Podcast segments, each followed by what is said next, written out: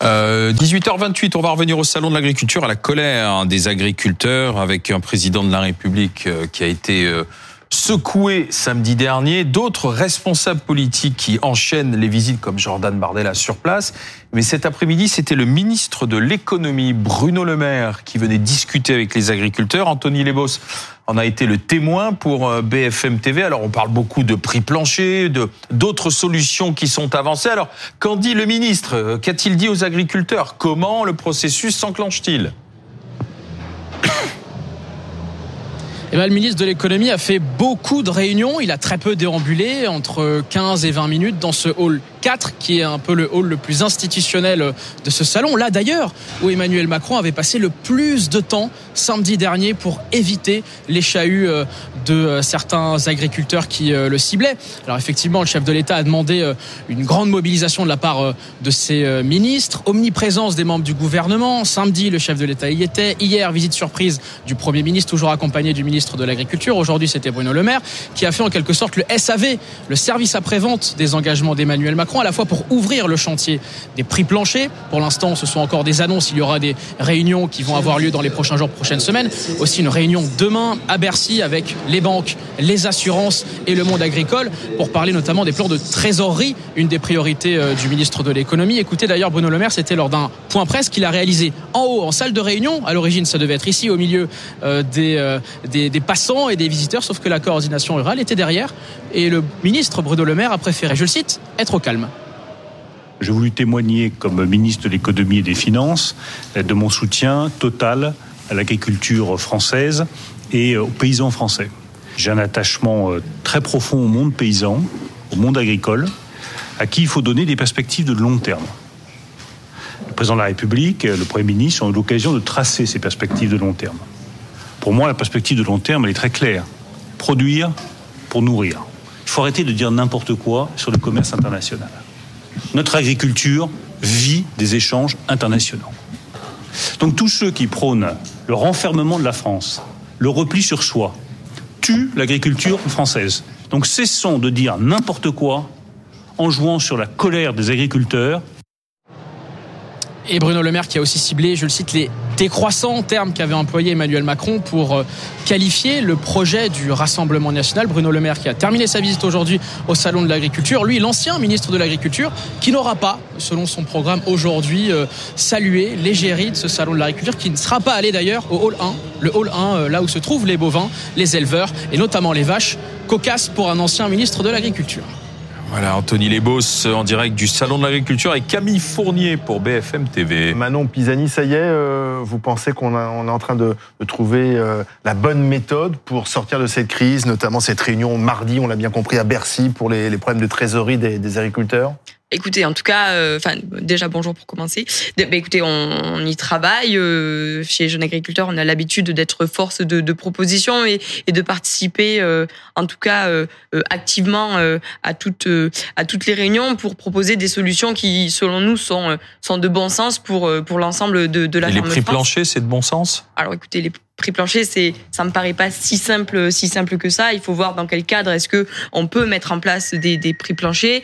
Euh, jusqu'à maintenant, nous avons travaillé sur euh, des. Est-ce que vous pouvez expliquer à ceux qui nous regardent cette proposition des prix planchers? En quoi ça consisterait? Est-ce que ce serait français? Est-ce que ce serait européen? Écoutez, euh. à, ce jour, je n'ai pas l'expertise de, de, la question, voilà. j'ai pas l'information, et c'est justement ça qui, qui m'interroge. C'est, on parle de prix plancher, mais, mais dans quel cadre en fait? Et en fonction du cadre, ce ne sera pas si euh, facile. Et on s'aligne sur qui? Parce que euh, on a coutume de dire que les produits français sont plus chers, plus chers que, que les autres. Alors. Euh, c'est pas. Je, je, je, me pose également la question sur qui est-ce qu'on s'aligne. Par exemple, les Espagnols vont-ils vouloir s'aligner pour leurs fruits et légumes euh, sur euh, les prix français? Bah, Alors que s'ils arrivent à en vendre beaucoup chez nous, c'est parce que justement ils sont moins chers. C'est ça. Et pour différentes questions euh, qui sont, euh, enfin, qu'on peut comprendre, euh, les législations étant différentes entre les enfin entre les les, oui, les raisons de coût du travail. Voilà, le code du travail n'est pas le même, les questions de rémunération. Vous y croyez vraiment à un prix plancher européen? Honnêtement, je, ça me ça me paraît euh, ça me paraît compliqué, à moins que nous devenions euh, la euh, la norme et la référence, mais difficile pour mais pour les, peut faire pour les des autres. Prix, des prix planchers français alors, uniquement français?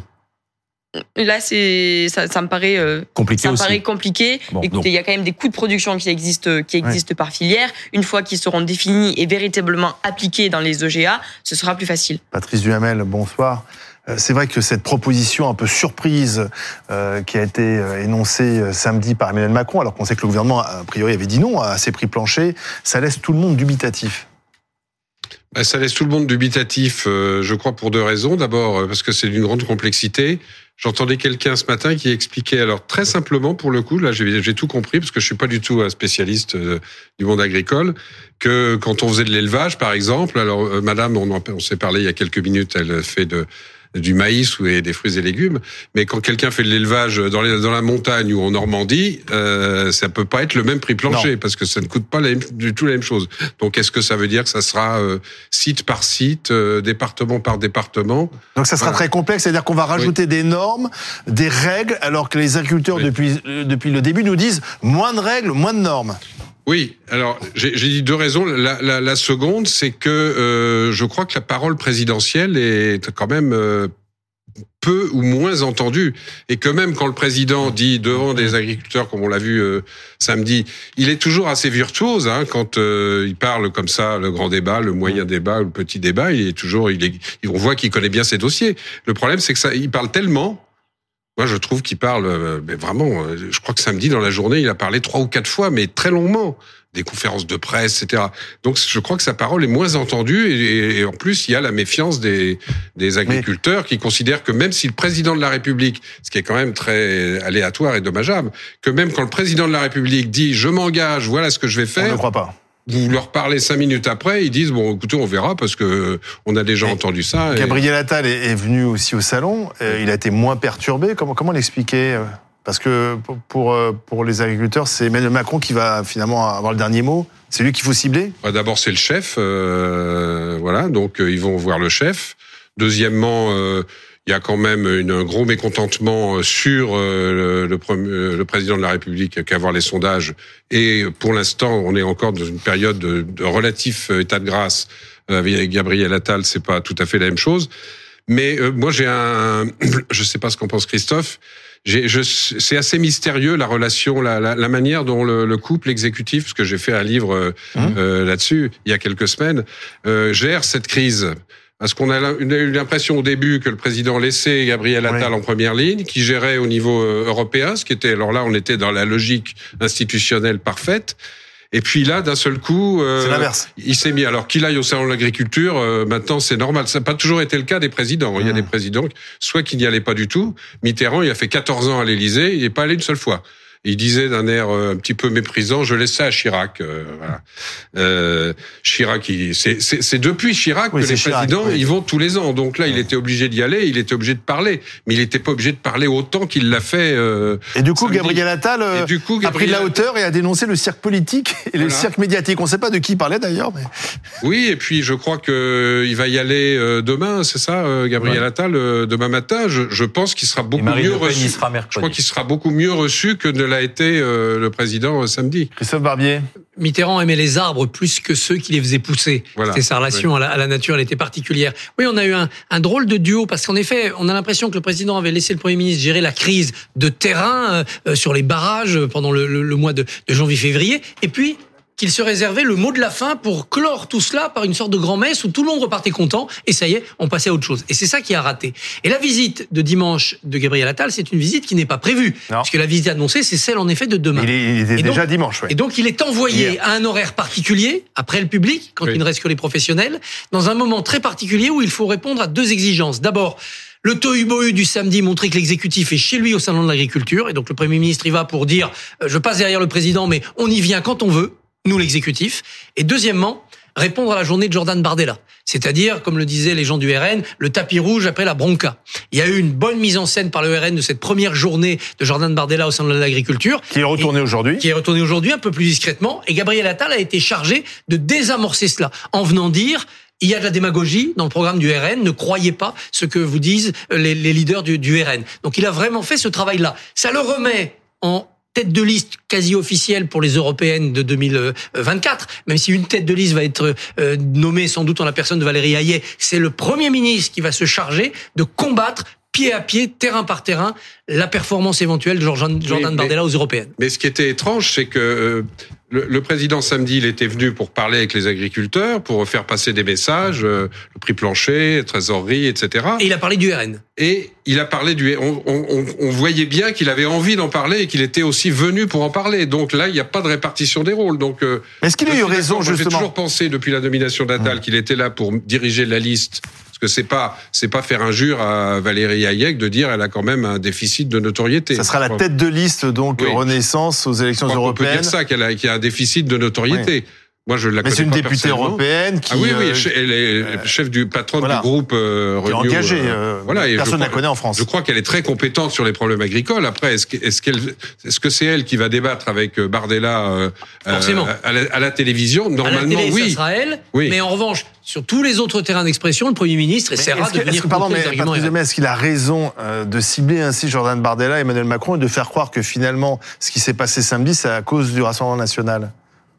Oui, alors il a cherché ça comme euh, comme euh, motif parce que comme tous les présidents de la République, euh, il aime être aimé et qu'il aime pas qu'on voit visiblement que euh, il n'est pas forcément apprécié quand il se déplace parce que maintenant il a un problème dans ses Parce qu'ils se déplacent Dans quand même avec dans 1000 dans CRS. On n'avait jamais vu ça au Salon de l'Agriculture. Non, hein, Non, le dernier, euh, le dernier salon très agité, c'était avec Hollande en 2016. en 2016, où le stand du ministère de l'Agriculture avait été euh, un petit peu Il n'y avait pas autant de. CRS. Donc ça y est, plus Euh. de. Ça, va être calme maintenant jusqu'à la fin, le salon de l'agriculture. Il va plus rien se passer.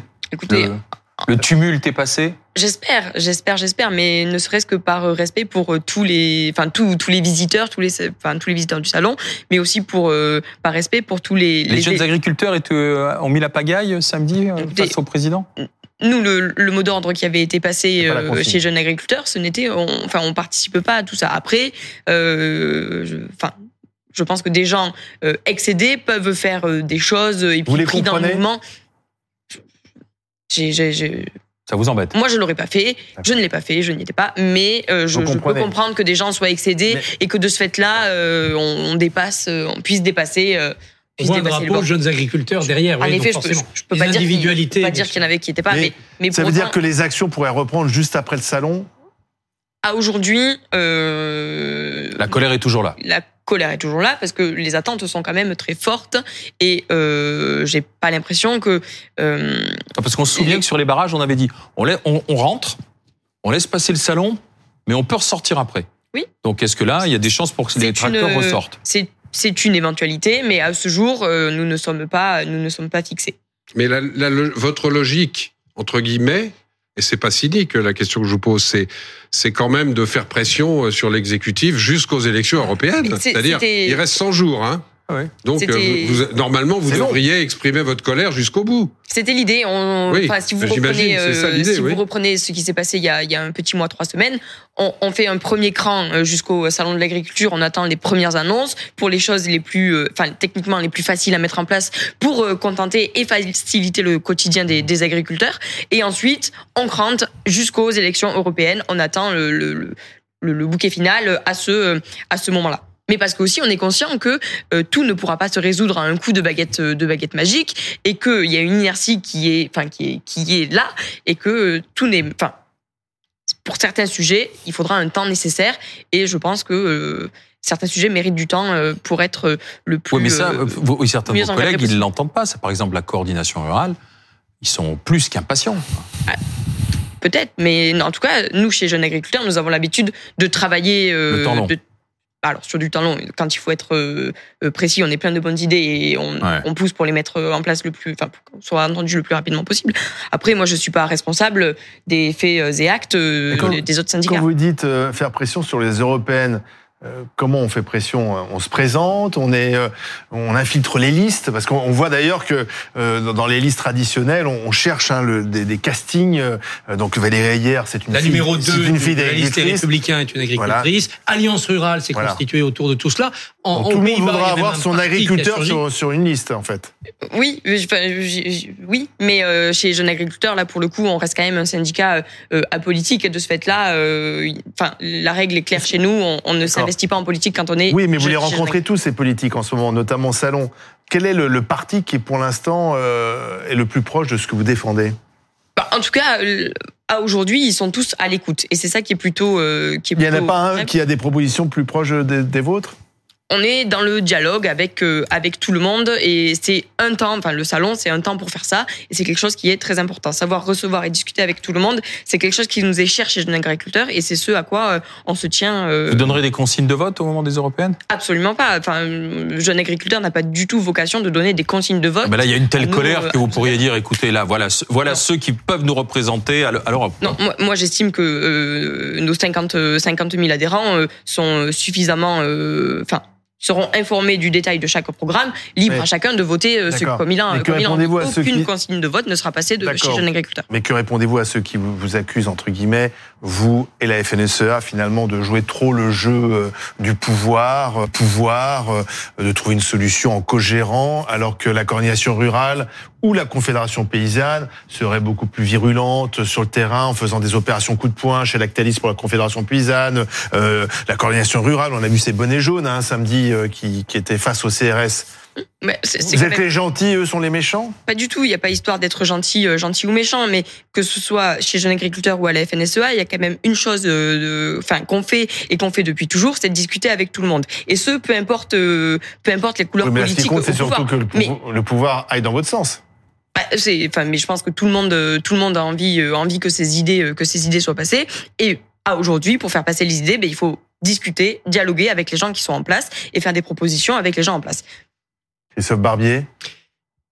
Le Euh, Emmanuel, Macron a choisi, a choisi quand même ses interlocuteurs, plus à FNSA Jeunes Agriculteurs Oui. que les autres. C'est aussi le fruit des élections Il n'y a pas professionnelles. d'intersyndical C'est le d'ailleurs. fruit des élections professionnelles à l'intérieur de ce monde. On a vu tout à l'heure dans les débats, il est économiquement disparate et politiquement divisé. Oui, mais le, mouvement est parti de la base. Le mouvement parti est parti de la base, il a été contrôlé après par les syndicats puisque la montée vers Paris a été très encadrée et très raisonnable. Rappelez-vous l'épisode de Ringis. Maintenant, il faut trouver une sortie de crise. Au niveau européen, c'est là où le temps long est intéressant et où le futur Parlement européen aura son mot à dire, ainsi que les conseils de chefs d'État et de gouvernement, parce que ce sont eux aussi qui décident, et au niveau national, avec aussi la partie Bruno Le Maire, c'est-à-dire les sanctions sur ceux qui ne respectent pas la loi Egalim. Ça, c'est très important. Et ça, évidemment, ça donne pas des résultats euh, début mars, ça donnera des résultats dans plusieurs mois, voire pour certains, certains phénomènes dans plusieurs années. Est-ce que le monde agricole saura être apaisé d'ici là? Ben, C'est l'enjeu des, des prochaines semaines. Il y a aussi quelque chose qui va jouer. Vous savez, tous ces gens qui sont en colère, ces merveilleux agriculteurs, dans quelques semaines, ils reprennent le travail pour beaucoup. Ouais. Parce que le printemps arrive. Et jusqu'à l'été, ça va être des semaines Donc, de labeur. le très temps d'aller sur les autoroutes. Il y aura des, on peut faire des coups, on peut continuer à mettre la pression, on peut se relayer. Il y a toujours des Ah, actions vrai, en saison, mais ça va jouer. Quand même. Le calendrier joue, joue plus euh, pour vous, puisqu'on va arriver dans une période printanière. Je, je ne ferai pas de pari sur euh, sur la météo. Je pense que des gens déterminés sont capables de faire plein de choses, euh, quitte à se En surpasser. plus des heures de travail. En plus des heures de travail, et on a l'habitude quand même dans la profession agricole à avoir des emplois du temps qui sont plus qu'élastiques. Donc euh, faire passer euh, 24 heures de travail, euh, enfin euh, plus de 24 heures de travail dans une journée, on sait le faire et s'il faut le faire, on se démerdera. Est-ce que Emmanuel Macron, qui a quand même vécu plusieurs crises hein, depuis qu'il est au pouvoir, euh, Presque que des crises, oui. est-ce que est-ce qu'il n'a pas un peu perdu la main là? Il y a, un- il y a d'abord une forme de malédiction des seconds mandats, parce que ceux qui ont eu un second mandat, Général de Gaulle, euh, François Mitterrand, Jacques Chirac, en général, c'était très décevant et on sentait une usure. Là, euh, il a, il est en train de dépasser à quelques semaines près le, ce, ce, ce septennat. Euh, c'est long. Est-ce qu'il a vraiment les, les journalistes ou les gens, je ne parle pas de son entourage euh, technocratique et technique, mais les gens qui le voient ont l'impression qu'il n'a pas vraiment intégré non plus la réalité de la situation parlementaire, c'est-à-dire qu'il lui manque 40 voix et que donc euh, les, les, les projets difficiles euh, au Parlement, c'est très très délicat à faire. euh, Et Marine Le Pen et Jordan Bardella en grange. voilà. Et euh, il y a, euh, enfin, moi, j'ai- je disais tout à l'heure qu'il parlait trop. Je pense ils n'ont pas trouvé euh, Attal et lui actuellement le, le, le bon curseur. Ils peuvent pas beaucoup parler tous les deux. Quand- dans un couple exécutif, les deux parlent beaucoup, ça marche pas. Il y a pas un seul exemple où ça marche. Il y a peut-être un qui parle trop. L'équivalent, l'équivalent Mitterrand-Fabius euh, en 84. F- euh, Fabius, qui, qui alors qui était plus proche de Mitterrand qu'Attal, ne l'est- qu'il connaissait depuis très longtemps, qui avait été son directeur de cabinet, etc., avait obtenu Mitterrand qui se taise pendant six mois. Donc Fabius parlait, il expliquait les problèmes. On se souvient, il avait des, des interviews Vous régulières. demandez à Emmanuel Macron de euh, se taire pendant six mois Ben, il faudrait que le président parle moins et qu'il laisse le, qu'il laisse le premier ministre. Ben oui, vous voyez, vous, votre réaction prouve qu'il y a un problème de On ce a changé d'époque, maintenant on a des Oui, présidents Mais quand même, mais quand même. On n'a plus la stratégie de la rareté de la parole que Jacques Pilan avait forgée pour Mitterrand, mais on a surtout les réseaux sociaux, les chaînes Oui, d'infos, le média. Oui, mais alimenté par le président lui-même Bien aussi. sûr, mais si le président apparaît, tout de suite il communique, ça buzz comme on dit. Donc tout de suite il parle le moindre mot. C'est très compliqué aujourd'hui cette rareté de la parole politique. Et imaginez que pendant deux mois il ne parle plus. Eh ben, sa parole sera très attendue à ce moment-là. Non, Ouais. on dira euh, il ne décide plus, il ne pense plus. là, à rien. là, on passe d'un à un autre. Ça peut être, ça peut C'est être pas- compliqué, ça peut être mal pris. Non, mais c'est pas n'importe quelle parole. Oui. Quand il fait un grand discours comme Manouchian, que j'ai trouvé le discours formidable, là, c'est- il est dans son rôle. Les gens en gardent. euh, ils, ils- Oui, mais ils- ils Ils ont réagissent très l'impression, en fait, favorablement. bien mais sûr. Quand il commente l'actualité, samedi, il a fait deux Oui. conférences de presse. C'est c'est assez étonnant, hein, euh, quand même. On a l'impression qu'il commentait d'ailleurs les images en direct Voilà. quasiment. ouais. Le, le tort du président Macron, c'est un peu je parle, c'est comme si je faisais. Oui. Euh, donc euh, c'est là qu'est son, son, son Oui. La défaut. C'est-à-dire parole en parlant. performative. Oui. Mais ce côté Sauf les, agriculteurs attendent des axes. Il a beaucoup parlé sur les agriculteurs Oui, euh, mais depuis le début de la Par crise. exemple, ben, je vous pose la question, quand il dit euh, sur les problèmes de trésorerie, à partir de lundi, les préfets vont voir Mmh. les exploitations qui ont des problèmes de trésorerie, puis il faudra que les choses, laissant entendre que ça devrait se régler dans les 8 ou 10 jours, Ah bah, apparemment, bah, il y a, des, il y a des exemples, pardon, mais il y a des exemples dans le Sud-Ouest. Jérôme Bail notamment disait qu'il y a certains des éleveurs qui ont reçu des indemnités en ce qui concerne HME déjà. Oui, mais ça, c'était ce qui était euh, prévu dans, dans le calendrier. Euh, Pour le coup, le gouvernement s'y était engagé et euh, ça a été euh, ça a été respecté. Il fallait que ce soit rapide. La crise de, enfin, le- cet épisode de sanitaire de, de la MHE euh, datait quand même depuis début euh, septembre, donc Oui. il était temps que que les, les éleveurs euh, touchés soient rapidement euh, indemnisés parce que bah, les trésoreries sont tendues pour pour tout le monde et et pour autant, on- enfin, Parce que là, on, là, ce, ce soutien à la trésorerie, parce que c'est ce que ce dont parlait Bruno Le Maire hein, tout à l'heure. Ils disent oui, mais dès cet été, il y aura mise en place. On parle d'une garantie à hauteur de 2 milliards d'euros aux prêts contractés par des agriculteurs. Donc ça, ça peut arriver vite. Vous y croyez oui, c'est enfin Qu'est-ce qui coince ensuite en général euh, entre la, parole du ministre ou du que- et, l'application ce que Bayrou, dans une très bonne interview au point, là, euh, il y a quelques jours, a appelé la suradministration. Derrière, ça Donc vous avez la suradministration et l'administration. Qu'est-ce qu'il fait, François Bayrou Déjà, il est quoi? Ben, Il est commissaire au plan Ah, et président du MoDem, euh, faisant Non, mais partie je de veux la dire, il est majorité. proche du président de la République, Oui, oui, il est au commissaire au plan, voilà. Oui, Mais et il puis, est- il est en politique depuis? Euh, 40 ans. D'accord. Minimum. Et- mais il se veut maintenant proche des gouvernés plutôt que des gouvernants. Cette dichotomie qu'il a instaurée dans la crise Ouais. ministérielle, ça peut avoir Depuis combien de temps il est son- Et par ailleurs, il est, il est agriculteur, enfin fils Oui. d'agriculteur. Oui, euh, oui. Euh, Manon Pisani, euh, euh, sérieusement, là, le salon va bien se terminer parce que il a commencé d'une façon très agitée. On a même dit que c'était inédit. On n'avait jamais vu une visite présidentielle aussi perturbée. Est-ce que ça va mieux se passer dans les dans les heures et les jours qui viennent? Demain, il y a Gabriel Attal qui retourne au salon. Les autres ministres ont- seront là aussi. Bah, Écoutez, en tout cas, euh, Aujourd'hui, c'était calme. aujourd'hui c'était une journée classique de salon Voilà. où tout le monde a été reçu, euh, Et Avec- surtout que le grand public n'est- pas n'a pas inquiet de venir. euh, Voilà. embêté ni pris en Mm. otage euh, au salon. Mais surtout que pour les agriculteurs, c'est vouloir vivre de son travail et de son revenu.